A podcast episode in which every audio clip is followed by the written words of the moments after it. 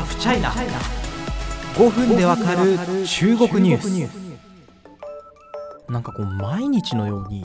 中国政府とかがですねあの何かに対する規制をしてくるような記載してくるんですよね。あのアリババとか、えー、配車サービス大手の DD 教育ビジネスなどなど。そして今回はネットゲームに対して決定的な措置が下されることになりました。え中国の国家新聞出版社はネットゲーム、まあ、ネットゲーですね。え依存症防止を名目に未成年のネットゲームプレイ時間をかなり大幅に制限する規制を出しました。この規制が出されたのは8月30日。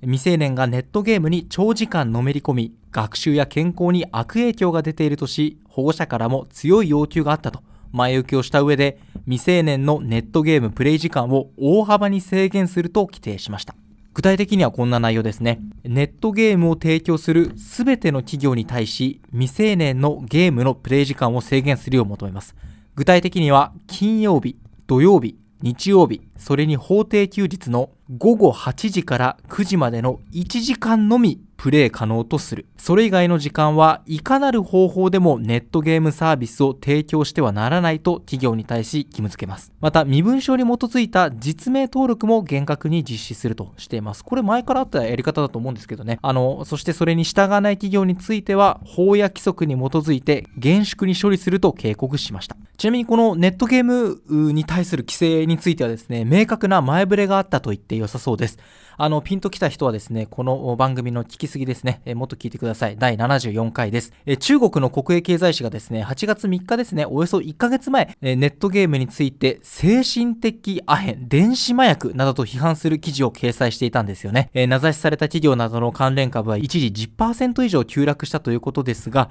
この伏線を今回回収したと言えそうです。え今回はむしろその規制のほのめかしではなくて、本ちゃんの締め付けですからね、え関連株は大いに影響を受けています。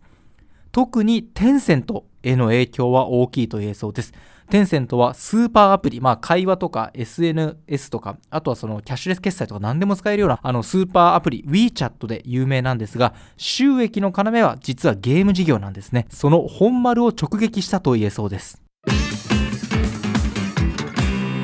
まあ、このニュースをめぐっては、あの、テンセントを狙った締め付けではないかという観測もあり得そうです。前回の精神的アヘン騒動もですね、この問題となった記事では、まあ、テンセントの看板タイトルのゲームが名指しで叩かれていたわけですからね。まあ、ちなみにテンセントは以前からですね、あの、未成年のプレイ時間を制限していたんですが、今回はそれよりもずっと厳しい縛り具合が、えー、公表されたということです。まあ、こうしたことからも意識したという指摘はあり得そうです。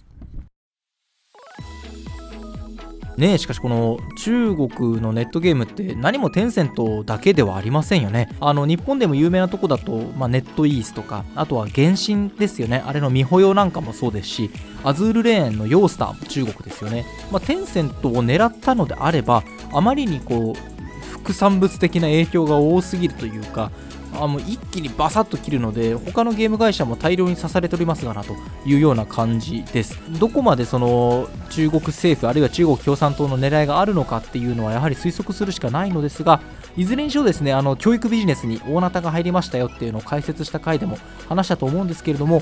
子供や青少年の在り方ですね。こう子供や青少年のこう生活像こうあるべき論みたいなそのものに中国共産党が介入する傾向というのは間違いなく強まっていると言っていいと思います。